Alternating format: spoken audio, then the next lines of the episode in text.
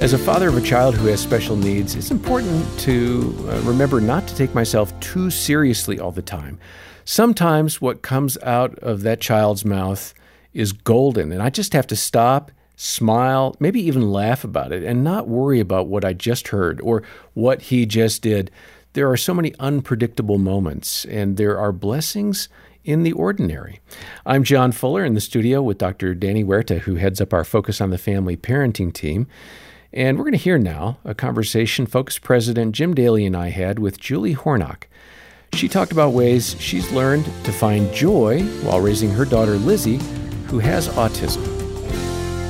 You had an, another funny story, which was a dad named Kirk, I think, who had a son JJ. Yeah. What was his situation? Yeah, he he went into the dry cleaners with his son, and his son was unhappy with him because he had said no to ice cream, and all of a sudden he just hears just this ripping sounds.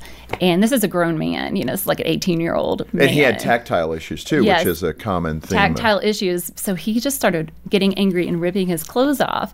And so he stripped them all off in the middle of the in the middle of the dry cleaners, naked, just Right. there.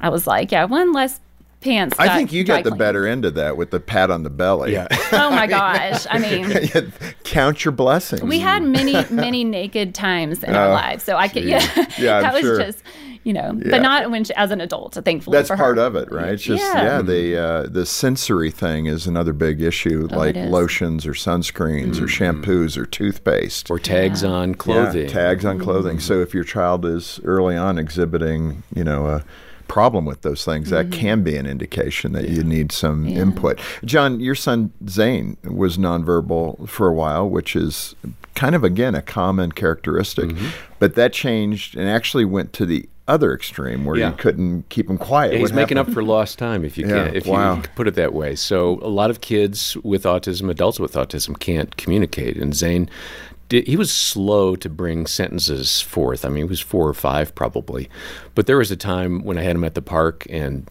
I.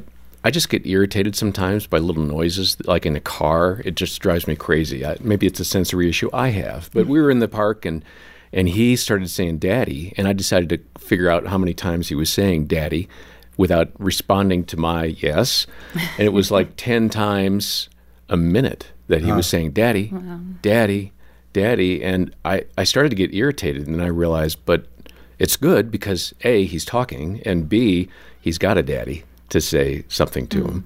And then, and then he started talking a lot, and it's sort of like no filters and just. He's really good right now with verbal skills, and he can mm-hmm. talk with people a lot. He can use big words. Um, but again, that's not everybody's journey. Right, It's- of course. It's just making up for mm-hmm. lost time, as I said.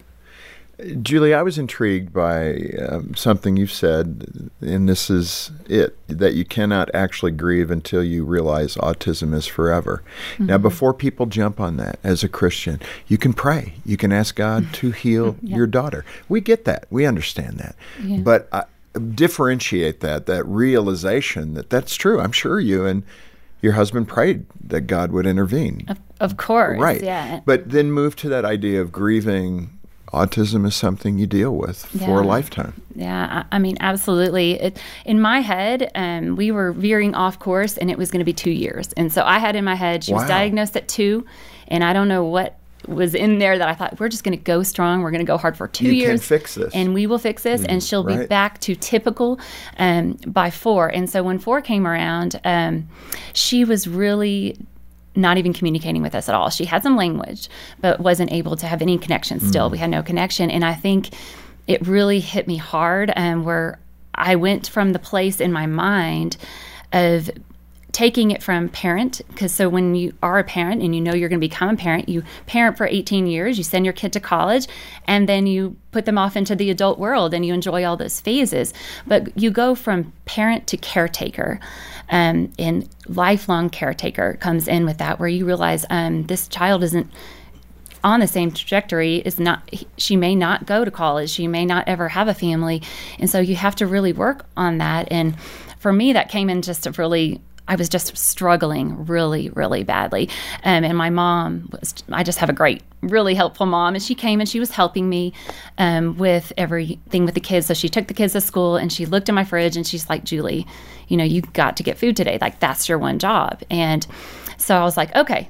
I'm like, I can do that. I will do it. So I like, had moms won't understand this, but we have like a mommy uniform, right? Like we have this, we have this like these flannel pajama pants that are a solid color, so we can wear them out and not get called out on Oh, it, you you know. go. and so I went to Walmart in this my mommy uniform, and I got all the food, and I got it home, and I was like really proud of myself because it was a lot on me, um, and I put it on the counter, and that was just all I had to give. I mean, it was it, and so I lay down on the couch and I willed myself for the rest of the day to just get up off the couch and put the food away, and I just couldn't do it because I was grieving, and so you realize when you get to that place. Um, my mom actually got home that day, and she's like, "What has happened here? You know, all the food had spoiled, and that was sitting on the counter that I had gone and gotten at the store." And it's just that place of grieving where you really need to take it and realize, okay, this is lifelong. Your life is going to look completely different than you thought it was. Yeah. And you have to actually take what you thought it was going to be and grieve it. Yeah. And then the know. loss of what you thought it was going to be. The loss Totally of what you expected. It was never Yeah. real, but you still expected it, and it was your hopes, and it was your dreams, and it was what you thought. But then you can go into and begin enjoying and find the joy in this new life. Well, Danny, as Julie and I talked about disappointing expectations in that clip, um, I know you were thinking along with this because so many parents, uh, there's almost a grieving process because what I thought it's just not going to happen, or it probably isn't going to happen, or there's no way it's going to happen. We just have to deal with a a reset, but grief is part of that. Yeah, I'm glad you guys talked about it. Julie just had some great things to say about this, and I, I would say that it, it's so important for a parent to lean into what is there in order to be able to love. You have to grieve in order to move past those initial emotions. It's so healthy to grieve and say, "This is what I thought was going to be, and it's not there," and accepting that, because then you have an adaptive mind and you can adjust to what is in front of you. And this is this child mm-hmm. that is needing something from you. The first one is love and acceptance for who they are. And I just uh, recently was on a on a bike ride with my with my family, and we we came really close to this.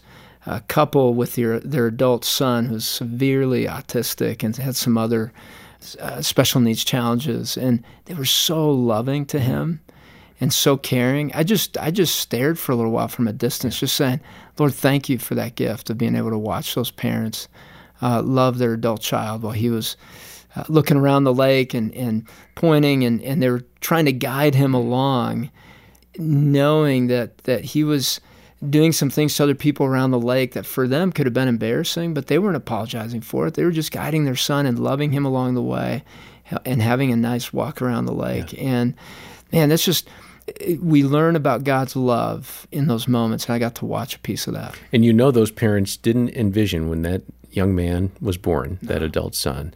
They didn't envision that moment. But there's a there's a blessedness of the moment. And I, I shared in the conversation with Julie about our son Zane. We've had that boy in our family for 20 years almost. Hmm. And I'm just now getting to a point, and this is kind of embarrassing to say, but I'm just now getting to a point of saying, God, I accept the ministry that you have for me hmm. in my family with this young man. He still needs a lot of attention. He still has a lot of growth and a lot of wonderful potential. Um, it's a lot of hard parenting, Yeah. but I accept it, Lord, because uh, my expectation was different for when I'm in my mid 60s and we have you know an empty nest. It's just different. But there is a wonderful thing of accepting what God has for us right in the here and the now. Yeah, and John, the parents looked tired. They looked tired. I gave them a, a big smile, and I think that was life giving in that moment. He, they knew it wasn't a, a smile that was fake, it was genuine, like saying, Man, thank you. You were radiating, way to go. Yeah. And uh, people need that. And uh, th- this is not going to be something that is not tiring. And know that, and we want to encourage you today. Yeah, and to the extent that we can, please know if you're not getting uh, your cup filled, if you're raising a special needs child, um, It's exhausting, and we understand that, and we would like to offer the resources we have here at Focus to help you. Uh, primarily, I'm going to encourage you to call and talk to one of our counselors. Uh, call the 800 number, 800A Family, and ask to uh, have a time set up for one of those counselors to call you. They are terrific, they're great listeners. Uh, they're very uh, empathic. They will guide you and direct you. They'll fill your cup up and help you take the next step um, and again, those those counselors are a service provided by our donor community. We have a lot of generous donors who care for you, and we'll encourage you again. Call 800 A Family, and then if you have a child on the spectrum, get a copy of Julie's terrific book, United in Autism. We've made a bundle of the book and uh, a free download of our entire conversation with Julie, and we're making that available to you for a gift of any amount today. So donate today and request that book and audio download. Uh, the details are in the episode notes. We'll hear more from Julie about how to respond well, even when parenting your special needs child is hard. Uh, for now, on behalf of Dr. Danny Huerta and our entire team, I'm John Fuller, and thanks for listening to the Focus on the Family Parenting Podcast. Your kids are unique, and so are you. You have your strengths as a parent and areas of growth, too. Find out what they are by taking the seven traits of effective parenting assessment from Focus on the Family. Find out how you're doing on traits like gratitude, grace, and other research backed traits. When you're done, we'll give you a detailed PDF with several pages of content on how to use your unique strengths and how to work on your areas of growth. This simple framework shows you how to be an effective mom or dad in daily family life, a parent who recognizes your imperfections and finds ways to thrive. You'll also get access to other resources from Focus on the Family to help you keep growing into the best parent for your kids. It only takes a few minutes to boost your parenting. Take the seven traits of effective parenting assessment at parentingtraits.com. That's parentingtraits.com.